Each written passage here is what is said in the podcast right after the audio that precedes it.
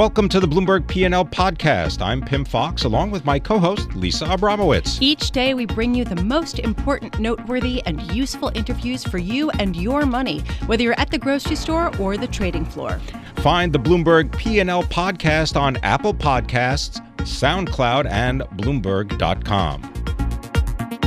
We're broadcasting from the Bloomberg Interactive Brokers Studios. I'm Pimm Fox along with Romaine Bostick. I want to bring in Stephen Sarge Guilfoyle. He is the founder and the president of Sarge 986 LLC, joining us from the New York Stock Exchange. Sarge, always a pleasure. Happy Christmas and New Year to you and your family. What do you, you. say to them? to you guys. What do you say to your family or relatives when they ask you, why do stocks go up and down? you know that answer has evolved over time. They, they don't say why do stocks go up and down now because uh, the way they used to, because they used to just ask the question the way you just did, and I would try to explain to them how price discovery works at a certain point of sale.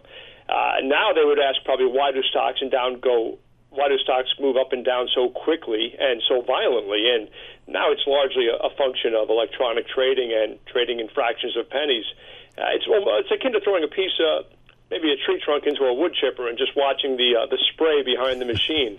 That's kind of how I explain uh, stock trading these days.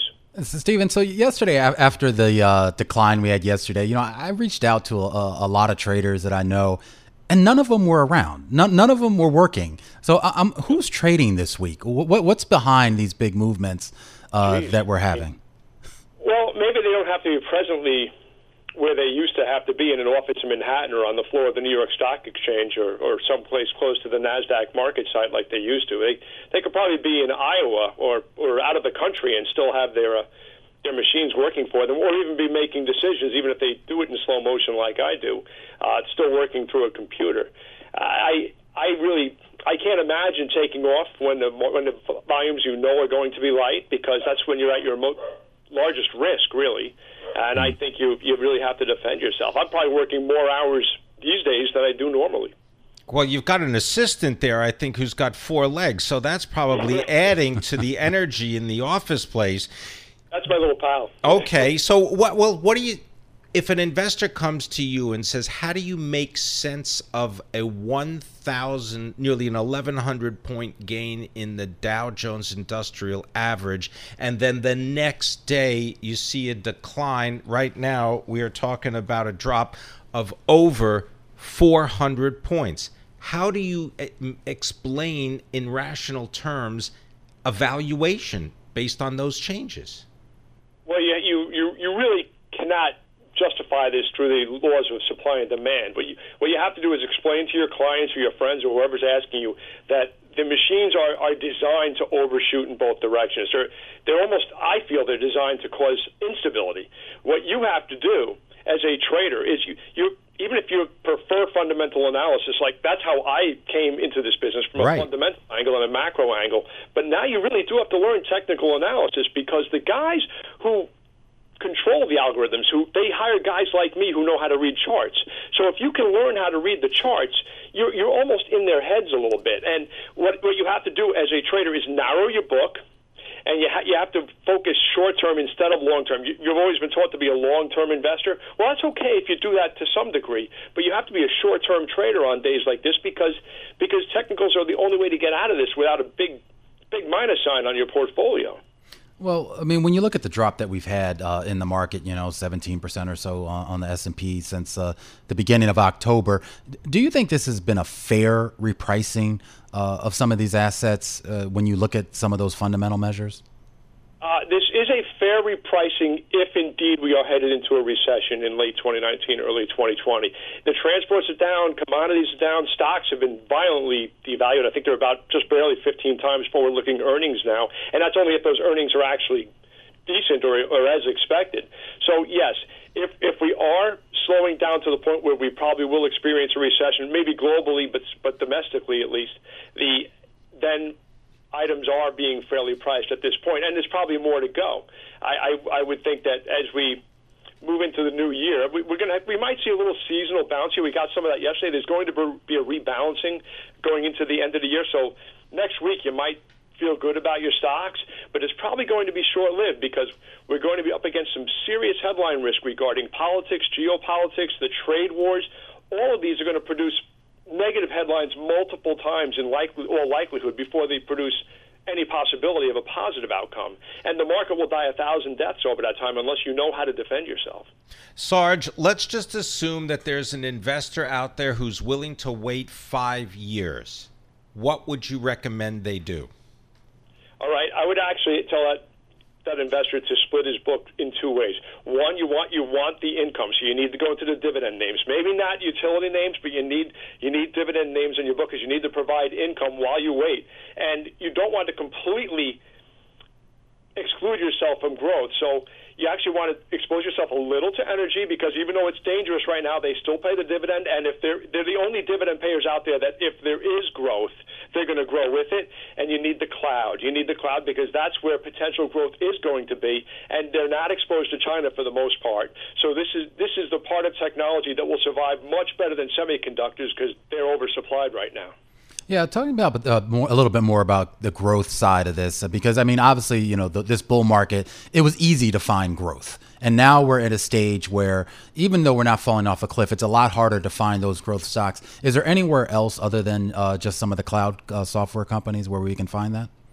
Well, cloud and like and like I said, the energy because I think the energy is kind of it's it's a double edged sword. You're going to die with the commodity, but if you can wait, they're going to pay you five six percent. So don't turn your back completely on oil right now. Mm. Even though it seems difficult, I've actually been buying oil last week and this week at, at these horrendous prices, and most of these names are actually against those purchases already.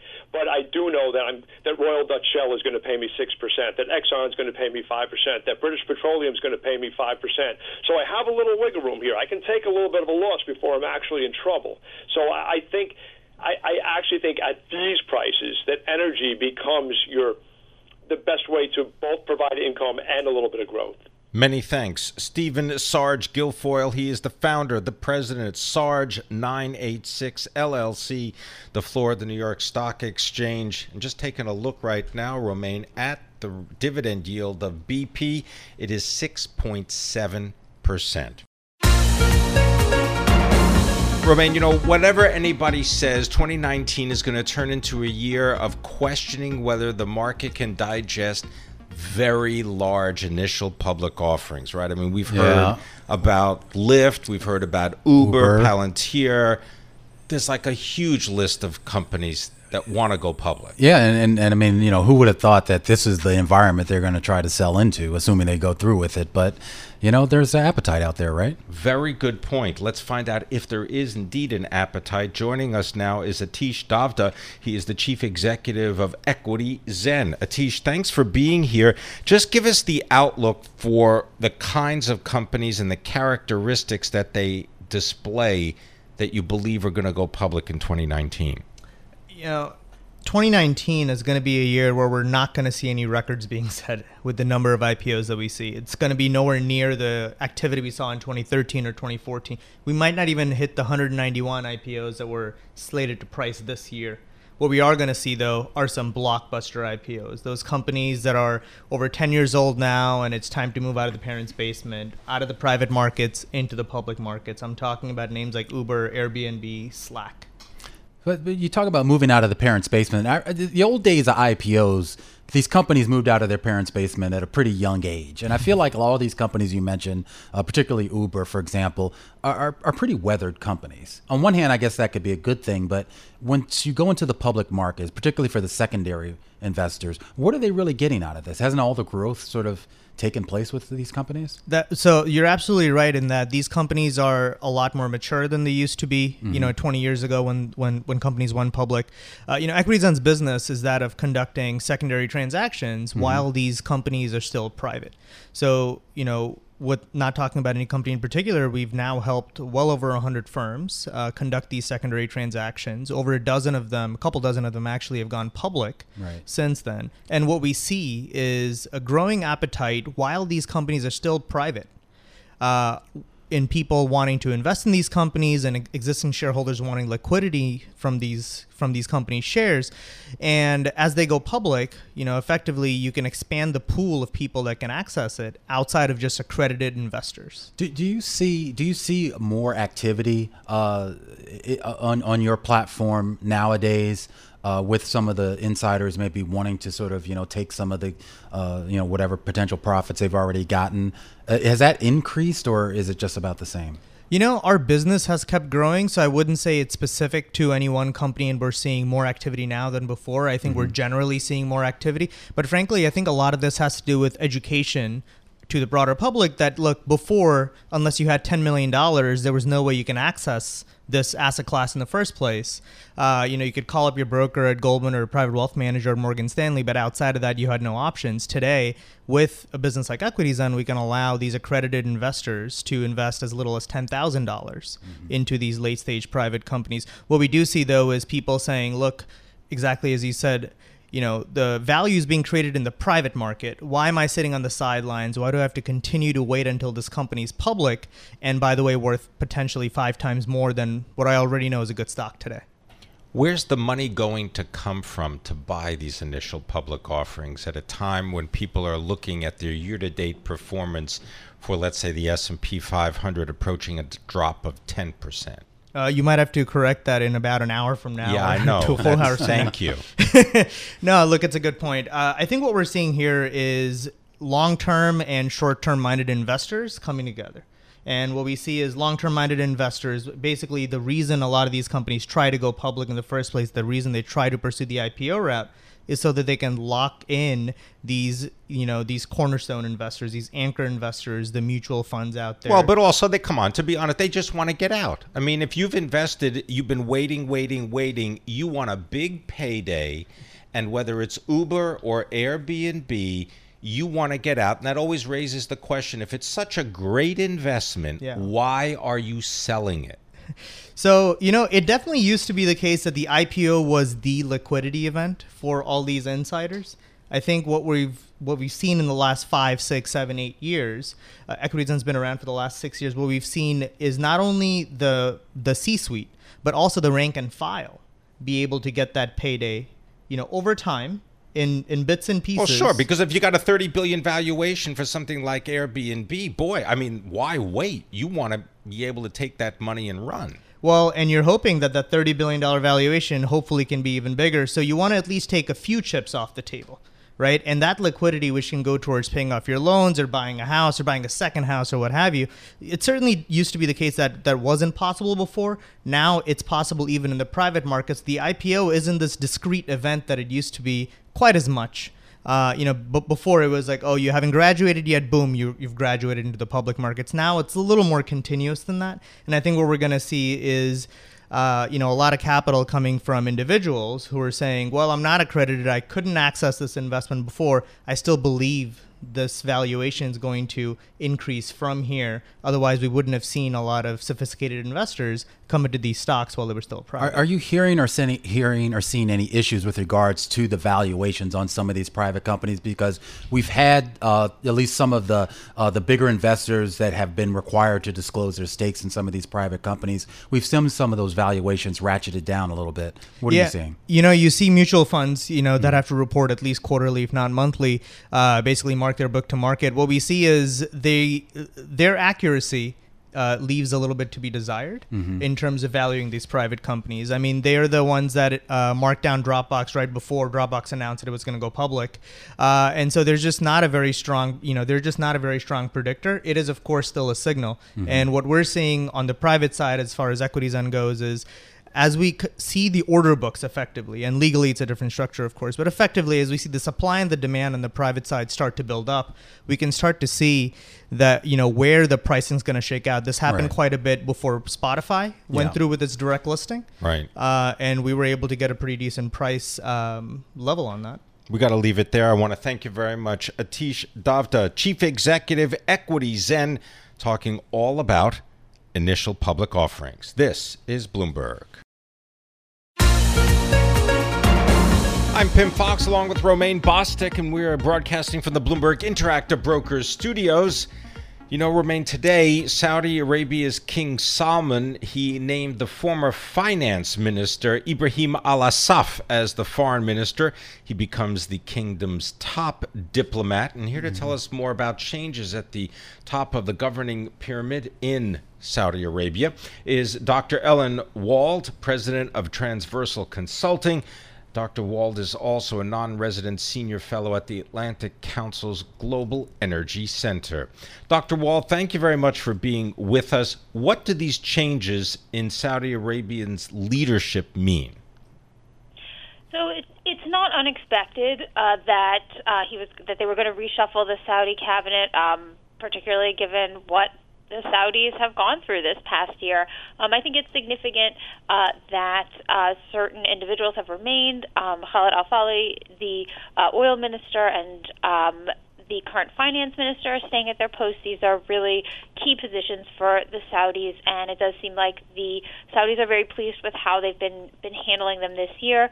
Um, uh, Foreign Minister Adel Al Jubeir, who uh, was used to be the ambassador to the United States has been reappointed. Um, I, would I would say that this is an interesting move because uh, he was, you know, young, very well educated, um, really able, I think, to connect with um, with foreigners, and he is being replaced with someone who's uh, older, maybe more experienced, but someone who was uh, detained in, in the Ritz for, for quite some time. So it's an interesting move. I would say that uh, perhaps they were not particularly satisfied with the way that Adel Jubeir handled uh, the issues uh, surrounding the Khashoggi affair, although uh, I'm, I'm not really sure he could have handled them any better than, than he did. So uh, it'll be interesting to see uh, how this how this falls out. It also seems that they're kind of trying to separate uh, and, and make sure that it seems, at least from the outside, that King Salman is playing a greater role. Uh, whether he really is playing a greater role, uh, but I do think that this definitely uh, shows to the outside world that uh, King Salman is definitely. Um, taking a more prominent role in uh, in the government. Well, well, that's uh, that was the, the thing that struck out struck me the most about the, the that demotion, I guess, of uh, Al Jubeir. Uh, is this really a sign that maybe MBS is being reined in a little bit, uh, considering what happened with the Khashoggi affair? Uh, you know, frankly, I've always thought that King Salman was really uh, always, uh, you know, kind of behind behind the scenes, and, and that he shouldn't have been uh, underestimated. But um, it does seem like this is perhaps a reaction. Perhaps they want someone who um, has maybe a, a longer presence, someone who's uh, he's been described as kind of very uh, calm and uh, kind of a staid presence, and perhaps that's what they're going for. It's definitely uh, a change because the Saudis traditionally have kept their foreign ministers in, in their posts for a very long time, as opposed to having these rapid changes. Uh, but we're really we're we're we're going to have to see uh, how this goes. Some people have said that it reflects kind of a, a desire to, uh, in a sense, rehabilitate the individuals who were detained in the Ritz. I'm not necessarily sure that that's uh, what's really going on here. Dr. Wald, can you explain the U.S.'s involvement in Saudi Arabia's war in Yemen and how this could affect U.S. Saudi relations? Well, the, the war in Yemen is very problematic from the U.S. point of view because, uh, first of all, it hasn't achieved the objectives that it was supposed to achieve. The entire idea was to eliminate the uh, Iranian backed militia type presence in Yemen, and, and it's well known that the Iranians are supplying the uh, Houthi forces in Yemen with weapons, and uh, it just seems that this war, in a sense, has been going on and on and on. Uh, I think the U.S. perspective was they want to combat Iranian uh, expansion in this way, but they want to win actually, and the Saudis haven't necessarily been winning at this, and so I think the U.S. perspective at this point is this war needs to be wound down, even if it is not uh, a, a case of every of every objective has been achieved or, or the um, Houthis have been defeated. Uh, a negotiated settlement for this point at the U.S. would probably be preferable, given the fact that public opinion has really turned against U.S. involvement in this essentially humanitarian catastrophe. When, when you look at the landscape of the Middle East, the political landscape, the military landscape, the pullback of the U.S. from, from a lot of areas in that region, the decline in influence of Saudi Arabia and OPEC in the oil markets. Uh, who has the most influence in terms of country leaders? Who has the most influence over that region as a whole right now? Well, right now, I think Iran, excuse me, Iran is definitely playing a major role here. They, uh, in a sense, are calling the shots, and a lot of uh, other powers are essentially reacting to what Iran does. So um, there's always this threat Iran seems to like to make that oh maybe it will uh, send its military in and, and close uh, the Straits of Hormuz to shipping. Now that's that's really uh, not a threat that Iran can seriously follow through on. But just the fact that it, it likes to make this threat and kind of send everyone into this great uh, hubbub of, oh my goodness, what are we going to do? Uh, you know, militarily, the U.S. Navy could certainly combat that in in a very short amount of time, and it wouldn't cause any dislocation. But the fact that Iran likes to make these threats and everyone kind of reacts to them, I think, shows that Iran certainly has the upper hand when it comes to uh, creating um, dissent or, or fomenting instability in the region. Dr. Wald, we've learned that the United Arab Emirates, which is a U.S. ally, has reopened its embassy in Damascus. And in a report, the UAE says that the reason that they are normalizing relations with Syria is to, quote, curb the risks of regional interference in Arab Syrian affairs. And that is described as a reference to Iran's expansionist policies in Syria. Do you agree with that? Well, I think that that makes a lot of sense from the UAE uh, and other Gulf countries' perspectives. Is they see the U.S. is kind of drawing back, and that leaves the primary forces in uh, Syria right now as Russia and Iran.